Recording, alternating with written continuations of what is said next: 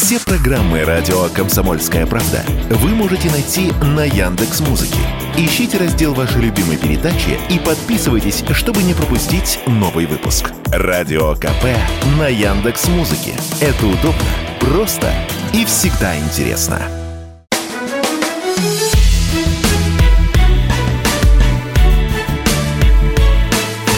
Бофт знает. Друзья, всех приветствую, кто в этот час подключился к, на волнах э, радио «Комсомольская правда». Как всегда, в это время известный публицист, политолог, мастер меткой и едкой реплики Георгий Бов. Здравствуйте, Георгий Георгиевич. Здравствуйте. Рад вас видеть и слышать. А, взаимно. Ну что, да, тем много, давайте не будем мешкать. Э, я бы предложил начать с самого дорогого для многих из наших слушателей. Ну, в общем-то, это то, что лежит во всех наших карманах. Что происходит с рублем? Э, в последние дни как-то э, тревожно мы следим за новостями с вот, валютных бирж, хотя вроде бы уже не так сильно доллары, казалось бы, нас должны интересовать, но вот все-таки тот факт, что он подбирается к отметке 100 э, рублей за доллар, это как-то печалит. И даже пришлось, как я понимаю, Центробанку какие-то экстренные меры предпринимать. Могли бы вы пояснить, что происходит? Ну, что случилось с рублем, да, вот он утонул. Ну, как-то так примерно, да. Во-первых, подписывайтесь на мой телеграм-канал, где мы такие вопросы рассматриваем. Он так называется, как эта передача Бог знает. Во-вторых, нам объясняют, что это все вызвано, значит, ухудшившимся Э, ухудшением платежного баланса.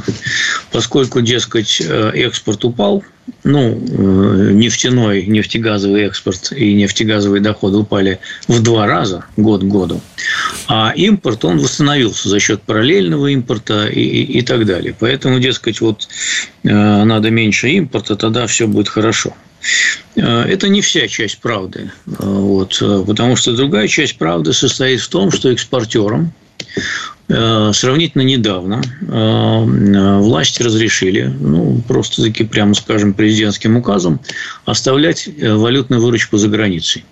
Этому есть свое объяснение, оно вполне логично, потому что в условиях санкций потом непонятно, как эту выручку выводить обратно, если надо будет что-то купить. А так, а, значит, э, если уже эта выручка в каких-то надежных местах э, за границей находится, тогда, значит, э, экспортеры могут что-то импортировать и облегчать собственные платежи и так далее. В этом есть действительно своя логика. Но есть и другая логика, согласно которой наши славные экспортеры создают фирмы прокладки – вот, те же нефтяники, например, которые, значит, эту выручку там куда-то девают, и вовсе не обязательно вся она придет в виде импорта обратно в Россию. Происходит отток а, даже того небольшого, ну, сравнительно, конечно, количества валюты, который а, российские а, э, компании получают за экспорт, происходит ее отток из страны. В принципе, значит, э, Центробанк мог бы просто цикнуть зубом и без всякой там биржи сказать, что ша, и давайте все гоните сюда бабло обратно. Этого не происходит. Потому что девальвация выгодна Минфину. Девальвация выгодна Минфину, потому что славно тогда сходится Э, сокращается бюджетный дефицит. А бюджетный дефицит большой. Э, он в начале года многих ужасал, да, потом он несколько сократился, но тем не менее продолжает ужасать. А так, в принципе, в рублях можно свести бюджет более красиво, чем если бы э, рубль был, значит, доллар был бы по 70 рублей за доллар. Считается, что, в принципе, 90 рублей за Э, доллар э, российский бюджет устроил бы. Ну, аппетит приходит во время еды, как известно. Почему бы не сделать еще ниже? И тогда бюджет будет выглядеть еще красивше, извиняюсь за это корявое слово. Нас пытаются э, успокоить, что, дескать, действительно, вот что нам на этот доллар, в гробу мы его видали, у нас все расчеты в тугриках, значит, юанях, рупиях, хрен знает еще чем, поэтому доллар нам ни почем. Ну, забывают упомянуть, что все эти тугрики, особенно юани, они, собственно, через доллар конвертируются. Во всяком случае, они к нему привязаны. И когда китайские наши друзья платят нам что-то в юанях, они этот курс доллара держат в уме. Я, и применяют на я, практике. Кстати, недавно, какое-то время назад, э, стригся у своего парикмахера, который родом из Узбекистана, и вот он мне тоже жаловался на то, что э, курс российской валюты по отношению, значит, к узбекской валюте, да. он очень сильно э, не в лучшую сторону изменился, и в связи с этим очень многие вот выходцы из Узбекистана печалятся и хотят уезжать из России. Ну, в общем, э, российская валюта наряду с турецкой лирой, я не знаю, насколько э, стоит хвастаться этим э, братством, она стала одной из худших валют на планете Земля в этом году. Рубль обесценился примерно на 40% с начала. Но здесь справедливости ради мы, конечно, должны сказать, что в прошлом году рубль был признан лучшей валютой мира, потому что как раз да, он там да. Э, со, 100, со 120 он... упал до 60. Да, совершенно верно, совершенно верно. Но он уже так не упадет, конечно, в обозримом будущем. Э, но в прошлом году он, кстати, упал так, потому что действительно импорта было мало, и пользовались складскими запасами. А более того, не вступили в действие нефтяные санкции. Они же вступили в полной мере в действие только в этом году. И газ шел на ура. Газ тогда сколько стоил летом а, в Европе? 2000, а сейчас э, достиг 400 долларов. Ну, да, в прошлом и году у нас были сверхдоходы, конечно же. Но вот конечно. что касается нефтяного экспорта, то, насколько вот я слежу сейчас за этим делом, то он просел в большей степени из-за того, что э, цена на нефть упала, а вот физический объем экспорта у нас вроде бы не сильно падает. То есть мы по-прежнему поставляем на мировой рынок достаточно много. Вот несмотря это на то, что еще... санкции так это еще хуже. А, понимаете, мы поставляем больше, дешевле. А, какая в этом выгода, я очень понимаю. Лучше бы мы поставляли Занимаем меньше. долю рынка. Да, ну, долю рынка, да, держим. В этом смысле, да. Потом, опять же, э, если не добывать эту нефть, надо скважины консервировать, а потом их расконсервировать будет дорого, они вообще могут умереть. В принципе, наверное, и нужно держать какой-то объем довольно большой. Но э, нефтегазовые доходы упали в два раза, еще раз повторю. Прошлый год был жирный, да, этот не будет таким жирным. Ну, э, вот он комплекс таких причин. Ну, вот вы сказали, При... да, извините, Георгий Георгиевич, хочу уточнить просто. Вы сказали, что, значит, э, экспортеры там держат валютную выручку. А почему именно сейчас это началось? Что-то там какое-то э, брожение, что ли, в верхах или что? Вот, ну, то есть, не было же такого э, там весной, например. Получается, по-вашему, что отток капитала из страны резко ускоряется. Правильно я говорю? Это ну, в связи с чем? Чего-то боятся? Нет, он не то, что ускоряется, он стабилен. А, я думаю, что э, все-таки э, тут не надо искать какого-то особенно злого умысла или того, что э, экспортер думает, что завтра режим падет и надо кубышку держать где-нибудь в Эмиратах. Не думаю, что так все вот просто. А, думаю, что действительно есть мотивация такая, что деньги из России хрен выведешь потом на законные платежи. Просто не проведешь платежки. А так какая-нибудь фирма может купить купить, э, в том числе, кстати, и по поручению правительства, какой-нибудь полезный товар. Э, поэтому, ну, уходим в подполье скорее. И mm подполье это находится не на нашей территории еще к тому же. Хорошо, вот. тогда, тогда еще один тезис из вашего доклада хочу разобрать. Вот по поводу, говорите, что нужно свести бюджет концы с концами. Это, значит, определяет логику наших финансовых властей. А нас, вот для населения, для наших слушателей, для нас с вами, что важнее, чтобы бюджет э, был бездефицитный или чтобы инфляция не выросла? Потому что я так понимаю, что это проинфляционная же мера, да, вот э, когда доллар у нас скакнул там до 100. Конечно.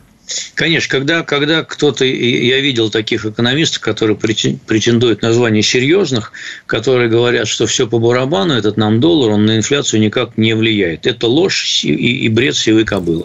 Не верьте таким людям, потому что с лагом э, в 2-3 месяца э, инфляция продемонстрирует достаточно большой скачок.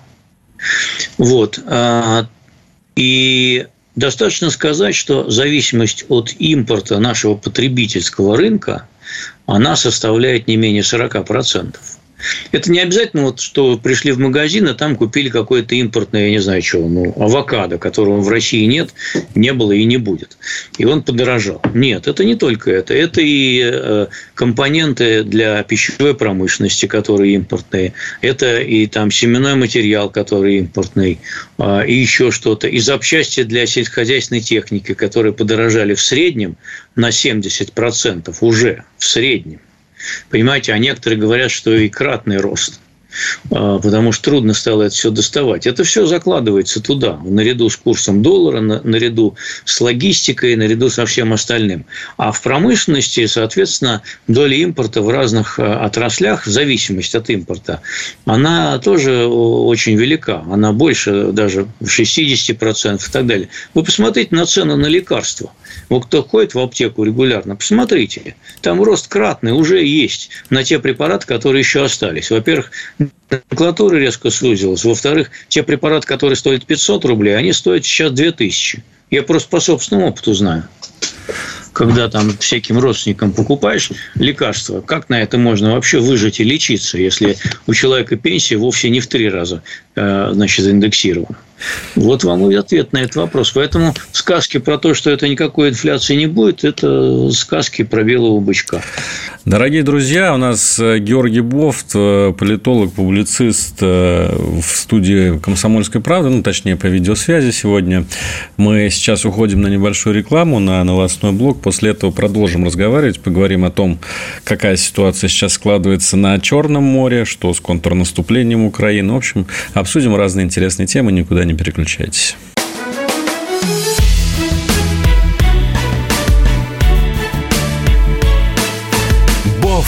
Знает. Друзья, мы возвращаемся в прямой эфир. Радио «Комсомольская правда». Георгий Бофт и Алексей Иванов. Сегодня с вами мы обсуждаем главные темы дня. Ну, вот мы поговорили немножко о том, э, что происходит с рублем, почему его так шатает. И давайте, наверное, к делам таким, скажем, более политическим и военным перейдем. А, вот за то время, что мы с вами не виделись, Георгий Георгиевич, конечно, много всяких новостных поводов. Мы, в принципе, каждое утро просыпаемся тогда и смотрим, вот, да, что произошло.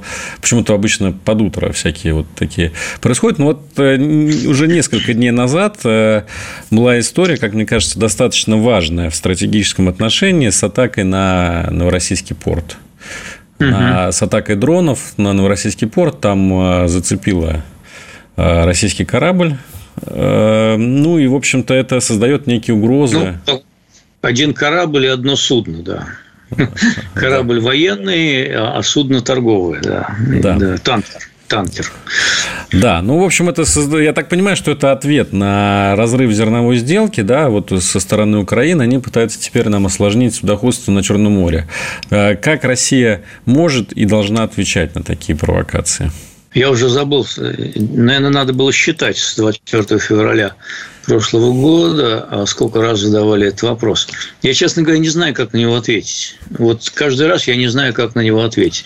Вот Дмитрий Анатольевич Медведев, он всякий раз знает, как на него ответить. Он сказать, надо вдарить там или ядерный. А я могу, я могу, кстати, процитировать. Давайте, раз уж вы Дмитрий Анатольевич вспомнили, у меня просто тут прям тут выписано а, его да. эскапада очередная вот по, по, по итогам, а, значит, вот этого нападения. Цитата. «Ублюдки и выродки понимают только жестокость и силу. И мало ударов по Одессе, Измаилу и Др.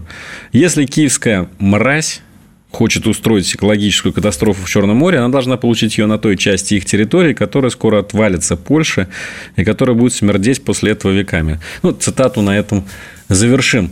Но это такой вот я бы сказал, медведевский я бы, я, бы сказал, я бы сказал, что угроза как-то не конкретизирована. Поэтому я не, я, я не умею так отвечать, как Дмитрий Анатольевич. Я по-своему ему завидую, конечно.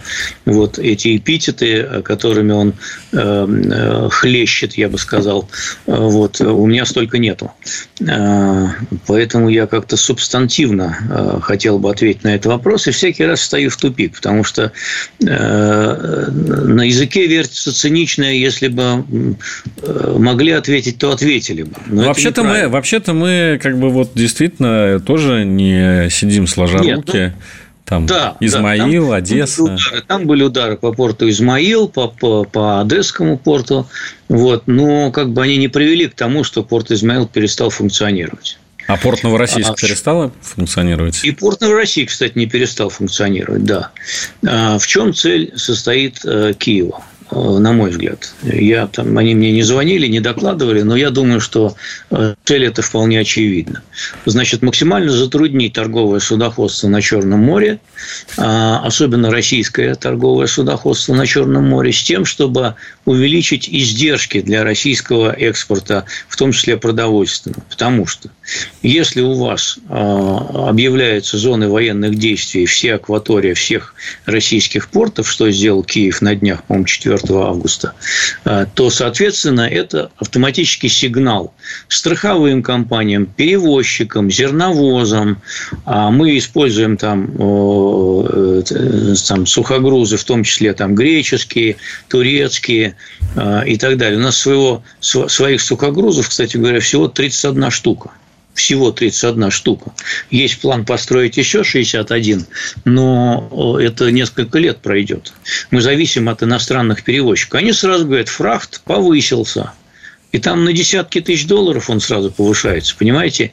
Э, экспорт, э, ну, он пока рентабельный, конечно, зерновой, но вот цель состоит в том, чтобы, а, по сути дела, вести тотальную морскую войну с тем, чтобы ну, максимально, если не прекратить, то резко сократить и затруднить российское торговое или в интересах России торговое судоходство на Черном море. У нас цель та же – чтобы Украина не смогла обойти значит, э, развалившуюся зерновую сделку и продолжать экспортировать свое зерно. Э, на этот случай, вот как я в своем телеграм-канале описываю сегодня, Бог знает, значит, разрабатывается союзниками Украины альтернативный вариант экспорта украинского зерна через порты как там Румынии, Болгарии Молдавии, так и Балтики. А, до Балтики нужно вести там по земле, естественно, это дороже. Это как, через Сред... Польшу или как? Просто мне даже интересно ну, да, через, логистика. Да, через, через Польшу, через Польшу, да. Через Польшу и соседние, с, те страны, которые граничат с Украиной, не только через Польшу.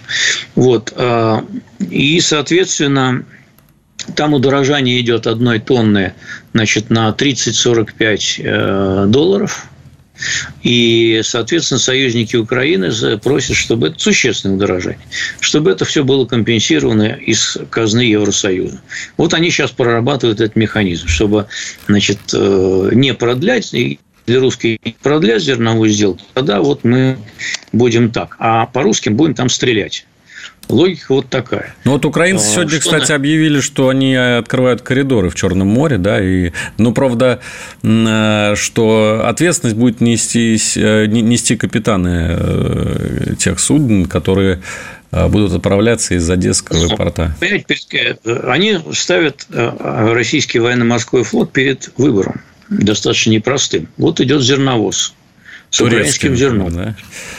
Турецкий, например, не дай бог, да, а, а, там Украины, по-моему, и нету, может, есть там несколько, я не знаю, сколько у него там зерновозов, ну, турецкий идет, и что, его топить, что ли, торпедой, как?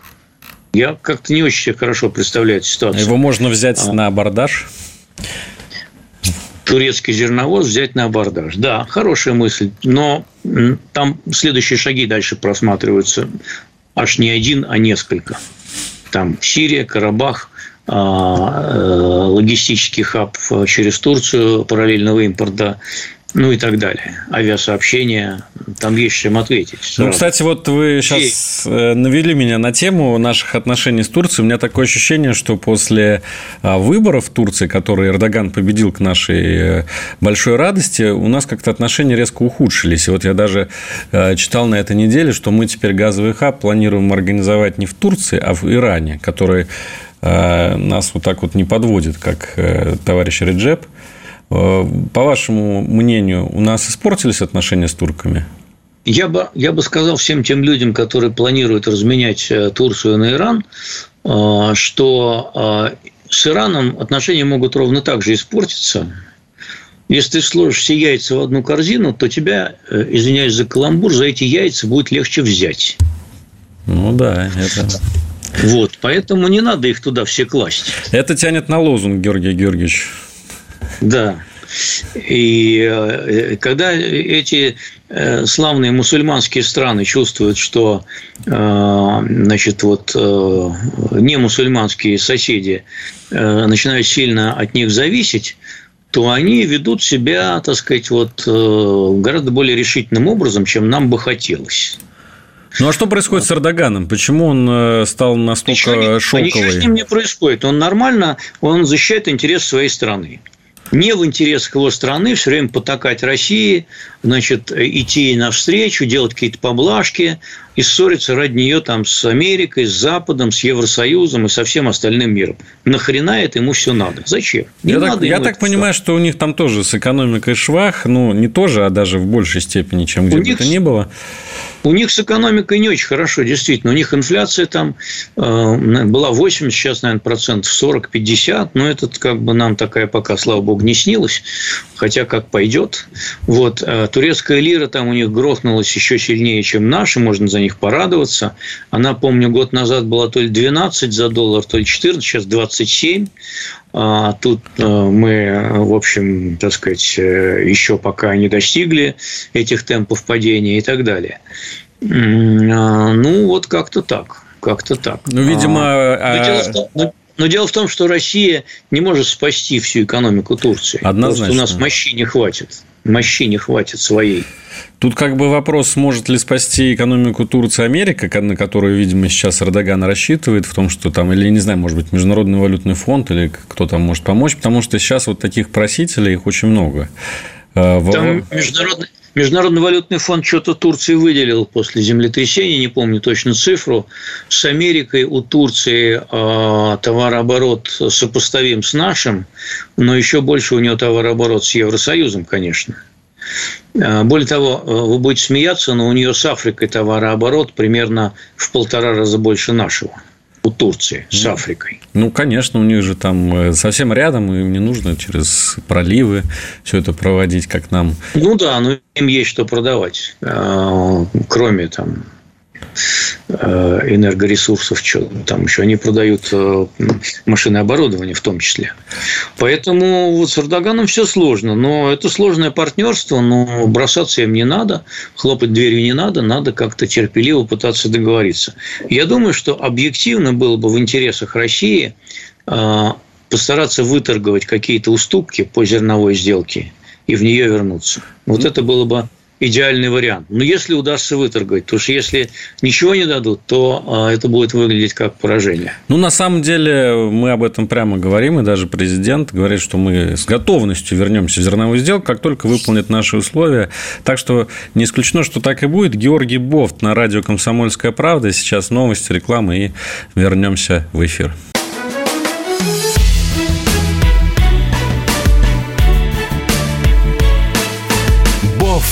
Знает. Радио «Комсомольская правда» снова с вами. Георгий Бофт, Алексей Иванов. Обсуждаем главные темы прошедшей недели. А, я вот обещал еще в прошлой части нашей программы немножко поговорить о контрнаступлении Украины. Два месяца прошло с его начала, с официального начала, хотя я помню, что еще чуть ли не в январе а, значит, разговоры ходили, что вот все готовится. Но, Георгий Георгиевич, надо признать, что это провал да? Вот по, по вашим оценкам как? Потому что два месяца прошло, я, э, насколько я не военный эксперт, но даже до первой линии обороны в ВСУ не дошли, а сегодня, ну или там вчера уже пошли заявления, что э, вот на Купянском направлении приходится эвакуировать э, украинцам э, людей с населенных пунктов и а российская армия там находится в состоянии наступления. По вашему мнению, а что там сейчас происходит? Ну, понятно, что вы тоже эксперт скорее политический, экономический, ну, да. а не военный, да. Но вот, э, может быть, в таком разрезе, да, вот э, есть ощущение, что все это уже э, идет какой-то эпилог или агония этой истории, и скоро начнутся действительно какие-то переговоры по сути. Переговоров я пока, честно говоря, не, не просматриваю. А, это пока находится действительно в том, что называется позиционная война. А никуда из этой позиционной войны стороны не вышли, ни одна, ни другая. Значит, а, и следует заметить, что значит, неуспехи наступление одной стороны еще не означает победу другой. В этой позиционной войне можно находиться годами. А, вот представим себе, что сейчас, а, значит, там действительно, я читаю украинские источники тоже, вот, там, естественно, делаю поправку там, на, на какие-то, ну, все, которые... Ну, на пропаганду, условно говоря. Да, да. Вот, если бы там действительно были какие-то такие большие успехи, они бы от них, конечно же, сообщали. Они периодически пишут о каких-то продвижениях там на фронте, каких-то э, там продвинулись, сям продвинулись. Но если бы был действительно какой-то прорыв, они бы написали, что прорыв. Вот таких, э, значит, реляций я там не встречаю. Вот. И это действительно как бы подтверждает то, что э, вот такая позиционная война окопная, значит, идет, э, и все остальное эмоции, все остальное как бы э, оценочные нюансы. Там Запад пишет о том, что им трудно, потому что, дескать, мины русские поставили. Что ж, мины, что ли, убрать, что ли, чтобы удобнее было? Как логика такая. Потом там все время пишут, что погода плохая, значит, еще что-то, в общем, 10 причин. Вот. Но еще раз повторю, значит, неуспех наступления одной страны не означает победу другой. Я к тому, что если они э, признают, что э, контрнаступление не удалось, это вовсе не означает, что они сейчас за стол переговоров. Ну, вот... Они просто будут готовиться к следующему контрнаступлению. Сколько это или может продолжаться? Или, или будут ждать, что русские перейдут в контрнаступление, и тогда они этих русских будут, значит, как согласно э, классической пропорции, что наступающая сторона теряет в три раза больше, чем обороняющаяся, вот они будут, значит, этих русских там э, убивать. Может, на этот расчет. Может, на то, что э, подбросят еще вооружение, вот авиации им не хватает и так далее. И все время вот это будет продолжаться дальше. А в следующем году у нас будет авиация, мы начнем новое контрнаступление. А потом у нас еще что-нибудь появится. А потом кассетных боеприпасов нам дадут еще дофиговой тучи, и мы тогда точно начнем еще пятое. Не, ну слушайте, я, я не верю в то, что эта история может быть бесконечной, потому что у каждой системы есть свой предел прочности, есть свой предел да. ресурсов, в том числе и человеческих, в том Совершенно числе и экономических. Да? Но мы уже полтора года находимся в таком жестоком противостоянии. Да? Кто-то э, должен э, не выдержать. Вот когда Конечно, это произойдет? Ресурс конечно, э, ресурс, э, если говорить о людском ресурсе, то у России он больше. Ну, тут как бы посмотреть на население и, и так далее. У России больше людской ресурс. Значит, э, пока я не вижу стоп-сигналов со стороны Запада, чтобы перестать поставлять оружие Украине. Там людской ресурс, конечно, меньше – вот. Э, на начало военных действий Киев оценивал свой мобилизационный ресурс э, в диапазоне от 2,5 до 5 миллионов человек.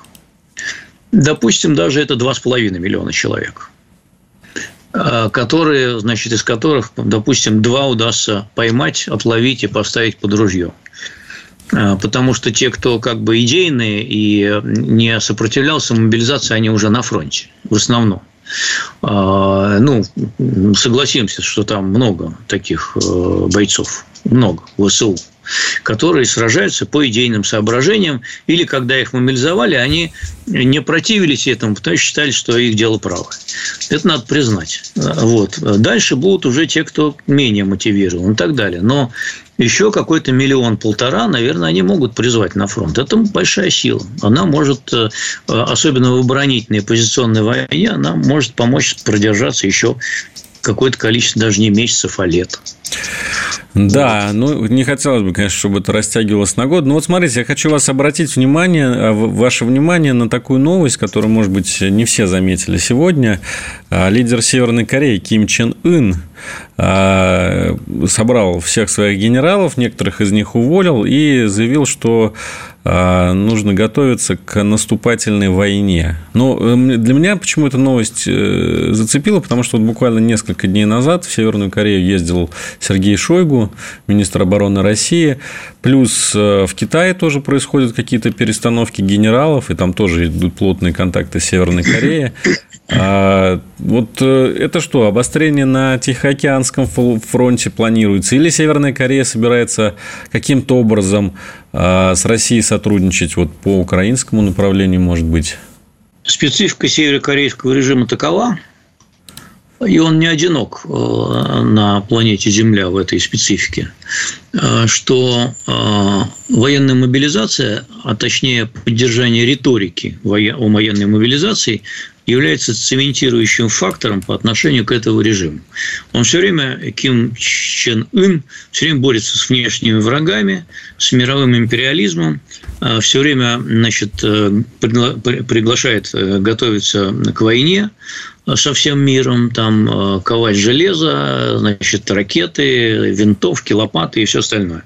Это способ поддержания власти. Это способ постоянно поддержания мобилизации общества вот, э, на фоне определенной идеологии, э, тоталитарной и способ существования режима, в конце концов. Потому что если он объявит, объявит мир со всеми соседями, особенно с Южной Кореей, он рухнет просто через год а может и раньше. Меня, кстати, поразило, что численность армии, не мобилизационного резерва, подчеркиваю, а армии в Северной Корее составляет больше 1 миллиона человек при да. населении 25 миллионов человек. То есть, да. ну, можно сказать, что там каждый второй мужчина, условно говоря, да, да. он является военнослужащим. Это, это, кстати, кстати говоря, а, к вопросу о мобилизационном ресурсе Украины.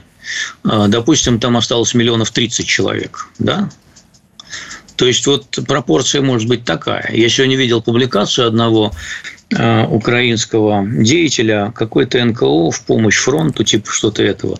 Он говорит, что э, перспектива такова, что воевать будут все. На Украине? А, да, да. А, и э, вполне возможно. И тогда это будет армия вот о, о той, о которой мы как раз и говорили. То есть они могут поставить под ружье под 2 миллиона человек. Угу. Минимум. Ну хорошо, Это... возвращаясь к Северной Корее, вот мы о чем с ними договаривались, как вам кажется? Вот Шойгу, Шойгу туда летал, может быть, еще какие-то были Мне контакты? Кажется, мне кажется, я сделал такое предположение, в том числе на, я прорекламирую очередной раз, на телеграм-канале Бог знает, о том, что Шойгу просил э, снаряды артиллерийские 150, 152 миллиметра. Вот. Поскольку Минобороны это не опровергло, э, то будем считать, что мы не нарушаем никакого закона тут. Если опровергнет, мы сразу же, вот ту же секунду возьмем свои слова обратно и скажем, что мы были глубоко неправы. Мне кажется, Опровержения я не видел. Ничего зазорного в этом нет, даже если это правда. Ничего если... нет. Ну, почему? Я не, ничего зазорного и в покупке иранских беспилотников тоже не вижу. А, если своих нет, то почему не купить иранские? Ну, как бы пусть летает. А, поэтому все флаги в гости к нам. Кто продает, тот и продает. Ну и что? Снаряды не пахнут в смысле национальностью. Вот, поэтому в данном случае вполне вероятный вариант. Ну, а вот... Но чтобы северные корейцы воевали на Украине, такого это ерунда полная, не, не будет. И зачем? Об, об этом тоже речь, кстати, идет. Ну, надо же как-то людей э, работать-то обеспечивать. Если у них миллион армии, она там, ну, по сути, наверное, что она делает? Красит заборы, постоянно марширует. Им надо... Вопрос мотивации. Вопрос мотивации. Понимаете, все-таки северокорейская армия – это не, не, не армия наемников, которая а, встала а, под э, ружье и погон а, ради денег. Это не ЧВК «Вагнер». Эти люди, в общем, индоктринированы с детства довольно глубоко. Как бы, и они служат вот своей коммунистической Корее верой и правдой, фанатично, если угодно, с радости, они должны отправиться воевать на Украину. Там им что? Там не их земля. Георгий Бофт, радио «Комсомольская правда», передача, в которой мы обсуждаем главные события прошедших дней. Сейчас еще один э, рекламный блок в, нашей, в нашем эфире. После этого мы вернемся к вам.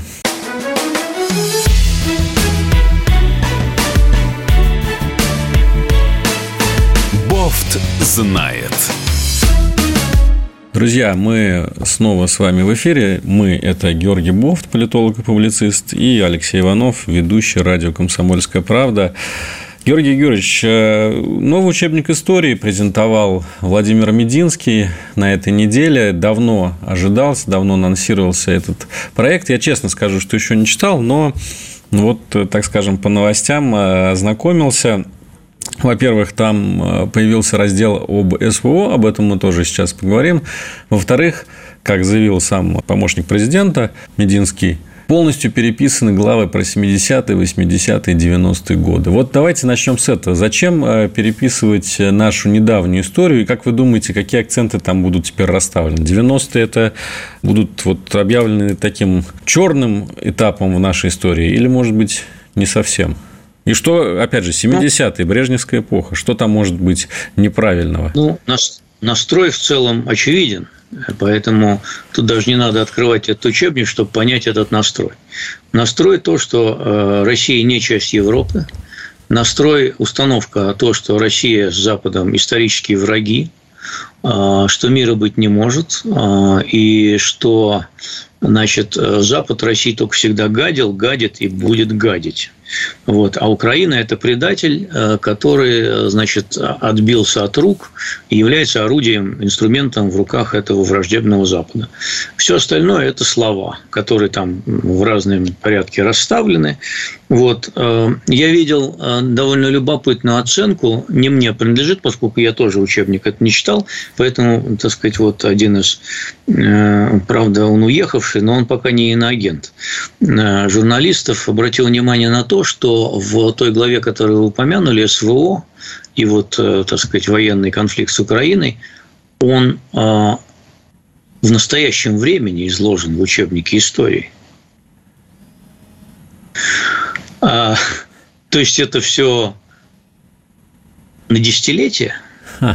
Я, вы знаете, кстати, могу... когда-то, когда, когда там пишут, что э, Украина там э, проводит там русофобскую политику и так далее, вот это не допускает возможности, что в 24 году там режим сменится, например, а учебник-то останется. Я, я задавал этот вопрос Мединскому. Так получилось, что э, мы с ним, э, я брал у него интервью на Питерском э, экономическом форуме.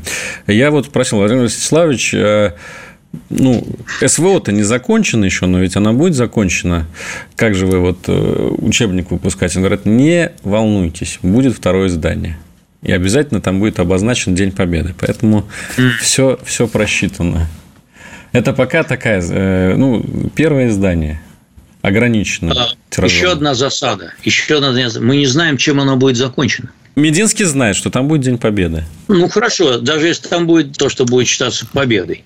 А, мы не знаем, на каких условиях он будет закончен в отношениях с Западом. Не говоря про Украину. Может, там надо будет э, что-то обратно переписывать? Ну, сразу, потом, радикально. Э, наверное, изымут просто первый тираж, сделают второй тираж, в котором будут э, акценты уже все правильно расставлены. А если что, и третий сделают, ничего страшного в этом нет. Главная проблема заключается в том, что учебники истории не пишут по текущей политике. Никогда не пишут по текущей политике. Это все можно преподавать без учебника в там вот есть там классы по как они называются разговоры о важном там еще что-то еще что-то вот такое вот. Политинформации проводить. По текущей политике учебников по истории не пишут нигде никогда. Это просто контрпродуктивно потому что у вас разные классы есть риск такой будут отличаться а, как бы ну, установочными важными вещами. Они могут быть э, так сказать, ну, просто резко отличаться. Ну, даже тот факт, что потребовалось переписывать 70-е э, годы, Брежневскую эпоху, он уже о многом говорит. То есть, э, Э, по сути, все это еще не покрылось вот такой патиной истории, да, чтобы об этом можно было отливать в граните учебников. Даже очень интересно, как будут, э, как описаны события развала Советского Союза, тем более, что вот мы вскоре будем отмечать очередную годовщину путча. Что же, на, что привело к распаду Советского Союза по версии нового учебника истории? Вот ваша версия, это американцы с аудитами нас, да, развалили? Конечно, конечно, там добавят американского заговора непременно, я в этом просто уверен, э, что они все вынашивали, и планировали и так далее. И совершенно не будет упомянуто то, что ЦРУ, для ЦРУ это оказалось абсолютно полной неожиданностью. А, вот. И непременно будет фраза упомянутая, сказана в свое время Путиным о том, что развал СССР был крупнейшей геополитической катастрофой 20 века. Уж непременно это будет процитировано. Ну, это надо знать, да, конечно, это цитата, которая э, действительно передается очень часто. Ну, давайте, у нас не, не так много времени до конца эфира, я хочу с вами еще одну тему, вот на такой оптимистической ноте, скажем, закончить нашу передачу. По крайней мере, мы надеемся на это. Вот э, должна стартовать э, Луна-25. Вы слышали, да? Космический аппарат. Вы знаете, меня тоже вдохновило так. Оказывается, предыдущая Луна, Луна-24, была запущена в августе 1976 года. Я, например, тогда еще не родился, да, это было практически, ну, там, 45 лет назад, да, почти 50 лет назад.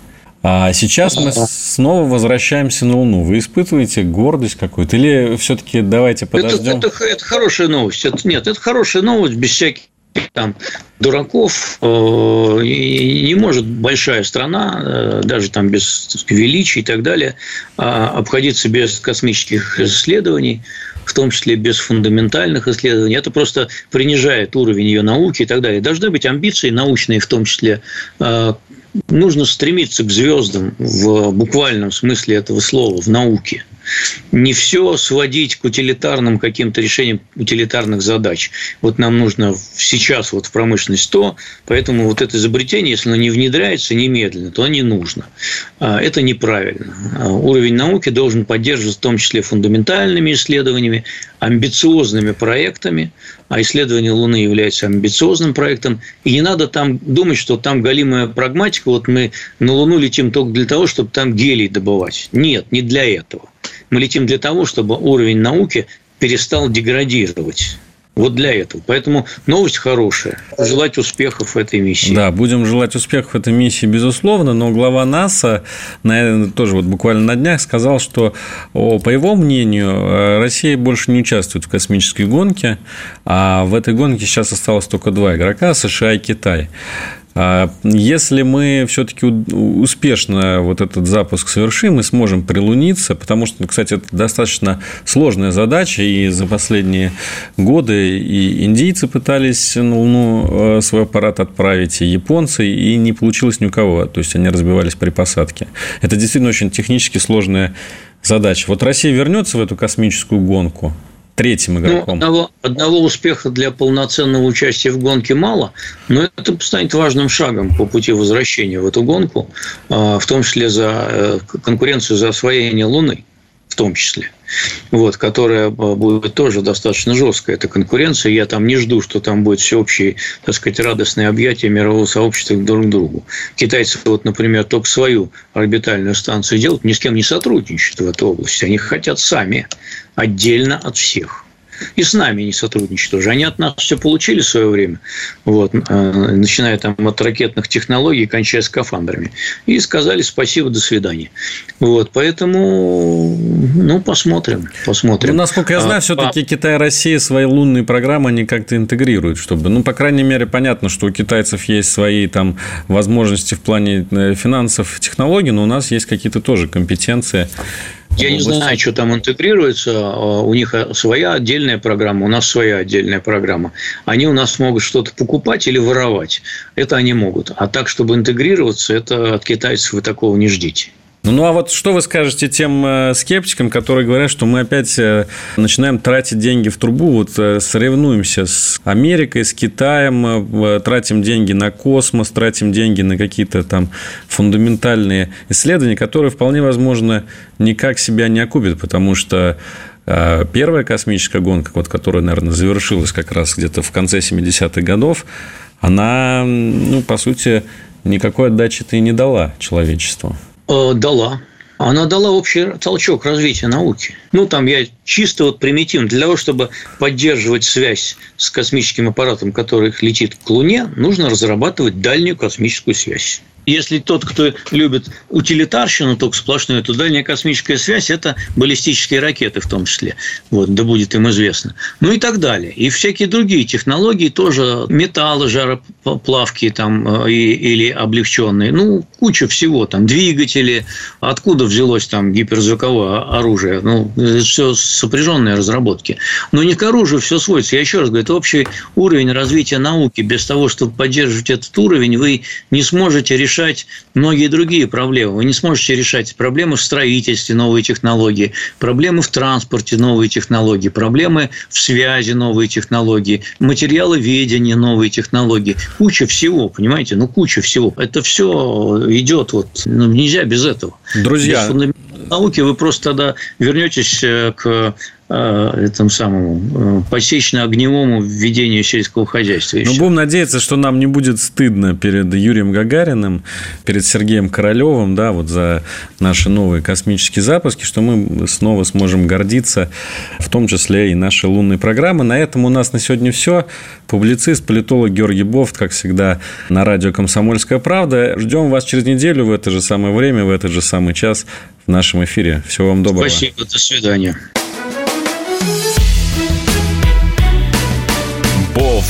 знает.